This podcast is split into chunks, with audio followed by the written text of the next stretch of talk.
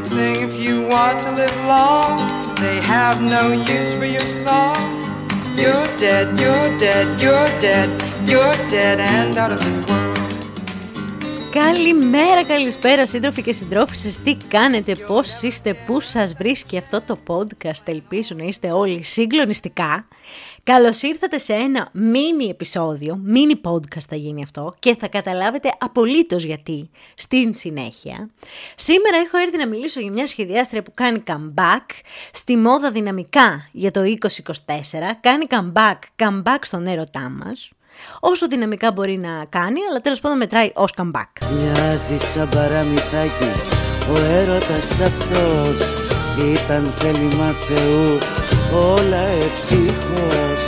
Κάνω comeback, comeback στον έρωτα σου, σε ερωτεύτηκα και μπράβο και μαγιά σου. Στις 8 Φεβρουαρίου έγινε το relaunch της Donna Karan με μία καμπάνια καταπληκτική. Μου άρεσε τρελά αυτή η καμπάνια. Είχε τίτλο In Women We Trust, που δεν σημαίνει ακριβώς εμπιστευόμαστε τις γυναίκες, σημαίνει στις γυναίκες το εμπιστεύομαι σαν να λέμε αν θες να γίνει κάτι ζήτα το από μια γυναίκα. Σε πολύ ελεύθερη μετάφραση, στον εγκέφαλό μου και μόνο κατοικεί αυτή η μετάφραση, αλλά γι' αυτό με ακούτε επειδή σας λέω τα κουλά μου. Αυτή λοιπόν ήταν ο, αυτός ήταν ο τίτλος της ε, καμπάνιας. Πρωταγωνίστριες δε ήταν τα top models των 90s. Cindy Crawford, Linda Evangelista, Amber Valletta, Shalom Harlow, um, Caroline Murphy, Iman Hammam, Carly Kloss, ε, δεν ξέρω αν θυμάμαι, έχω χάσει μία. Η Λάγια Κεμπέμπε, Κεμπέντε, που όλες κάπως αυτές συνδέονται με το brand και για να τις απεικονίσει όπως θα έπρεπε να τις απεικονίσει δεν πήρε άντρα φωτογράφο και επιμένω ότι η In Women We Trust είχε πάρα πολύ φεμινιστικό έτσι ε, υπόβαθρο αυτή η καμπάνια. Πήρε την αγαπημένη φωτογράφο μόδας η οποία είναι icon, είναι legendary, είναι επαναστατική την Άνι Λίμποβιτς. Το προφίλ της θα το βρείτε στην περιγραφή αυτού του podcast. Δεν είναι η Φραν Λίμποβιτς που είναι η αγαπημένη μου social commentator, είναι η Άνι Λίμποβιτς.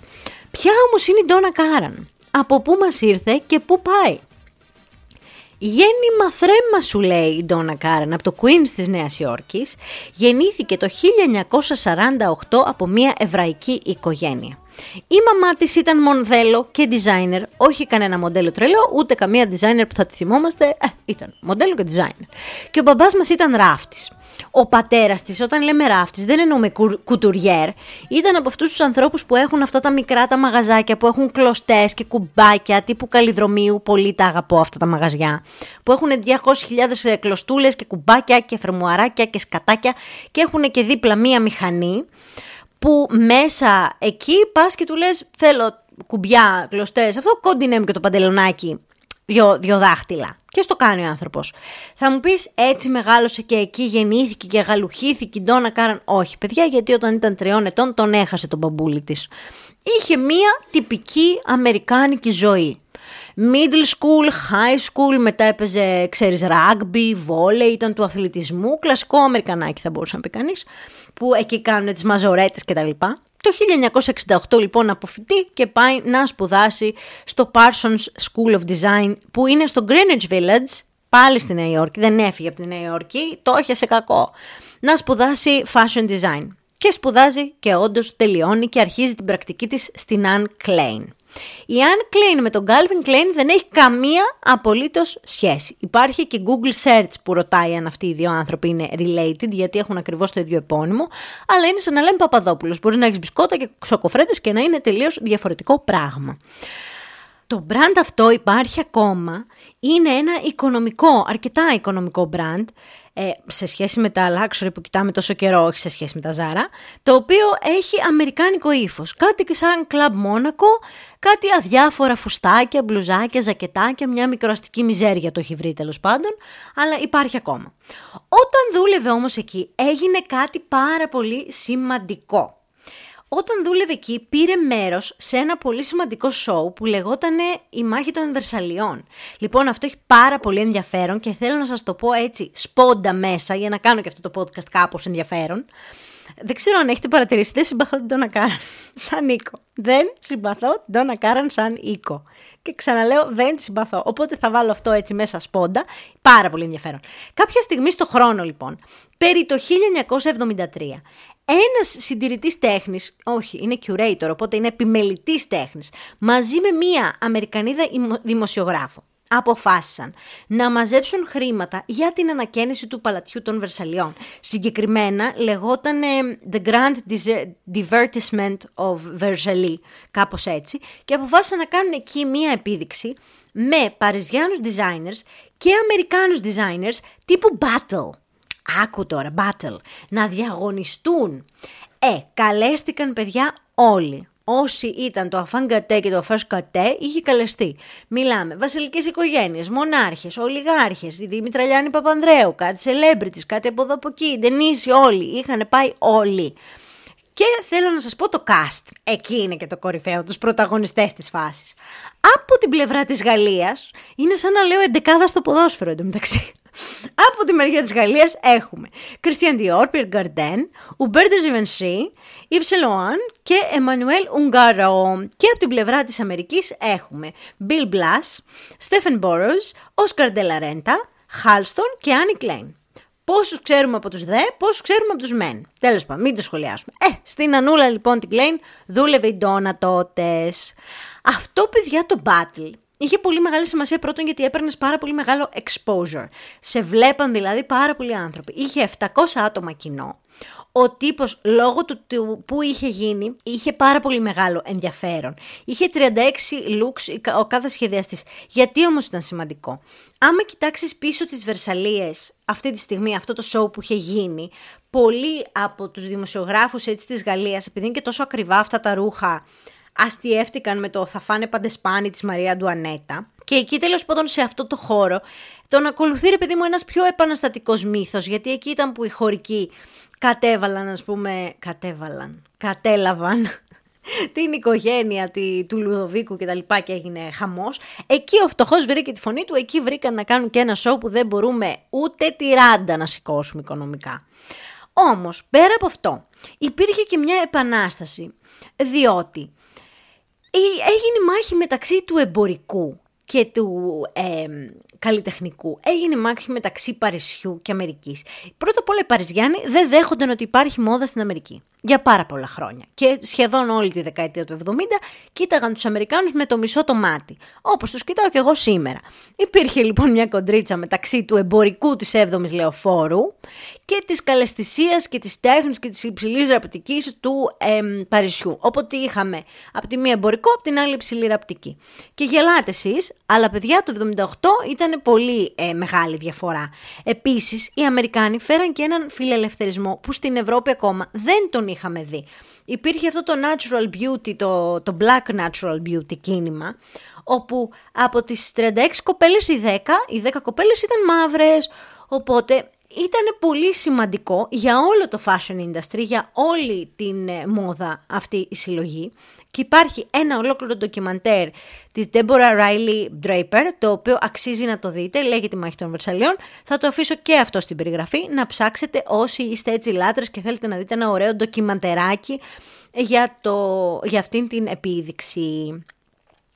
Με τα πολλά με τα λίγα, επιστρέφουν στην Αμερική νικήτριες. Ναι, παιδιά, η Αμερική νίκησε το Battle of ε, Versailles. Επιστρέφουν στην Αμερική, πεθαίνει ένα χρόνο μετά η Ανούλα, η Κλέιν, από καρκίνο η κακομήρα.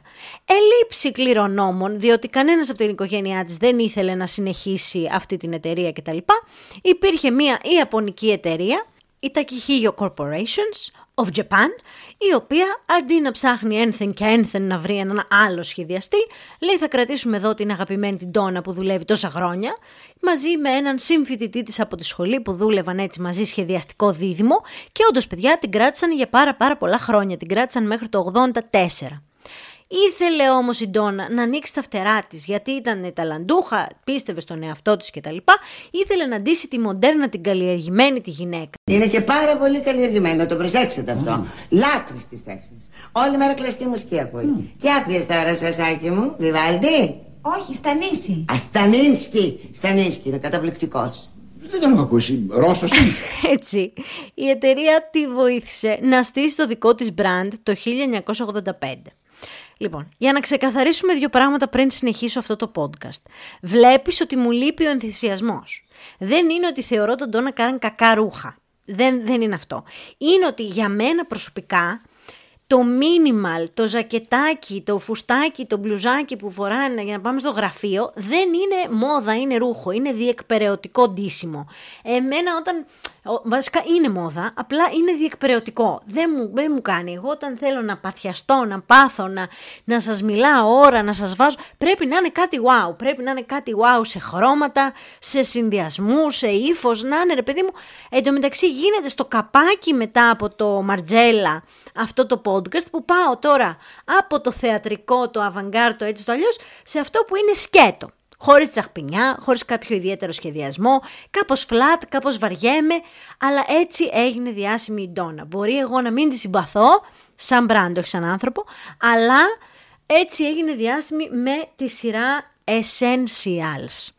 Ας πούμε λοιπόν ότι ήταν η πρώτη που έφτιαξε μια κάψουλη συλλογή. Ας της δώσουμε αυτό. Η πρώτη λοιπόν συλλογή του 1985 λεγόταν «Τα 7 εύκολα κομμάτια». Seven easy pieces. Εμετό θα κάνω από την πρωτοτυπία.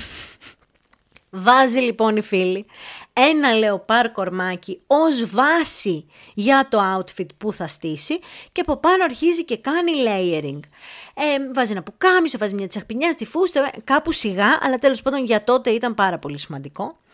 Ε, δεν το πουλάγε όμως σαν καλλιτέχνη. Να τα λέμε και αυτά, να της το δώσω και αυτό. Ήταν boss woman. Δεν την ένοιαζε. Πώς, την ένοιαζε πώς δίνονται οι γυναίκες να πάνε στο γραφείο, να είναι ωραίες, να είναι άνετες, να είναι σεξy. Σχεδίαζε ρούχα που φοράει. Μέχρι το 89, δηλαδή από το 85 μέχρι το 89, είχε ανοίξει παιδικό, αντρικό, παπούτσια, κούπες, γυαλιά, κόστας, μπρικόλιας, ήδη για δώρα, ήδη για τα πάντα. Στυλός, καμπός, ζαμπόν, τα πάντα. Όπου μπορούσε να αναπτυχθεί το έκανε ανοίγει και παράλληλα το 89 την παράλληλη αγάπη στη συνείδηση μου αγκάθη, την DKNY, που τις ξέρουμε αυτές έτσι πολύ, είναι το πιο οικονομικό της και καλά brand, το 91 αντρικό, το 93 το πρώτο κατάστημα στην Κίνα, κάνει αρώματα, κάνει τα DKNY jeans το 96. Γενικά δεν έκατσε.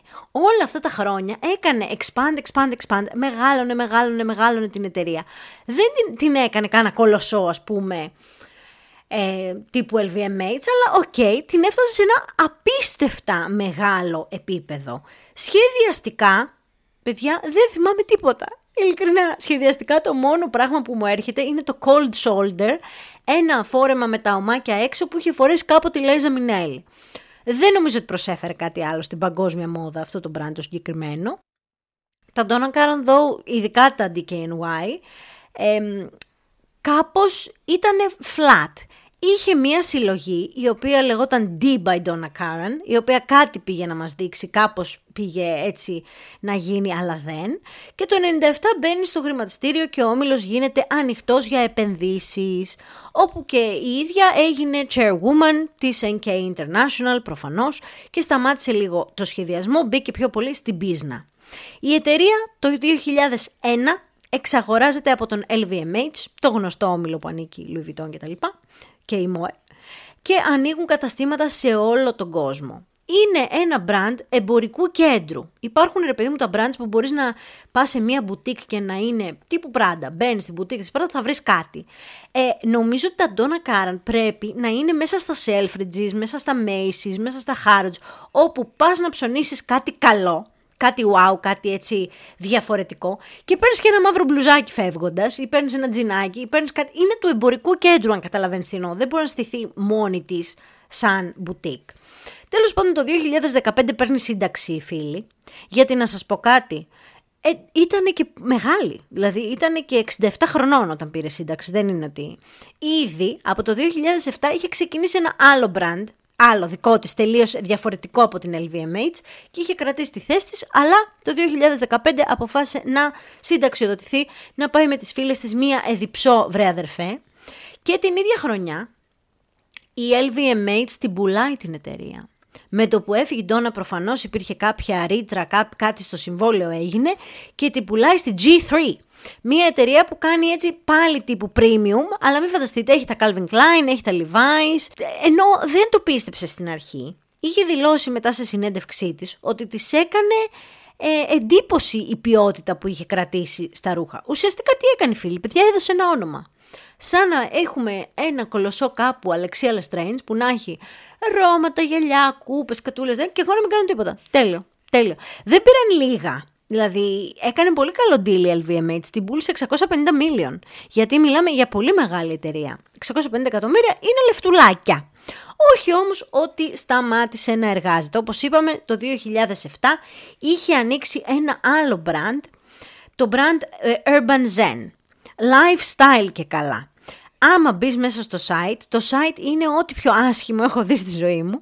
Έχει όμως πάρα πάρα πάρα πάρα πολύ ακριβά πράγματα. Έχει ένα πουλοβεράκι 5.000 δολάρια, 4.999. Τα έχει βάλει τιμές τζάμπο για να ξεγελιέσαι. Μην πεις που ξόδεψε ένα πεντοχίλιαρο.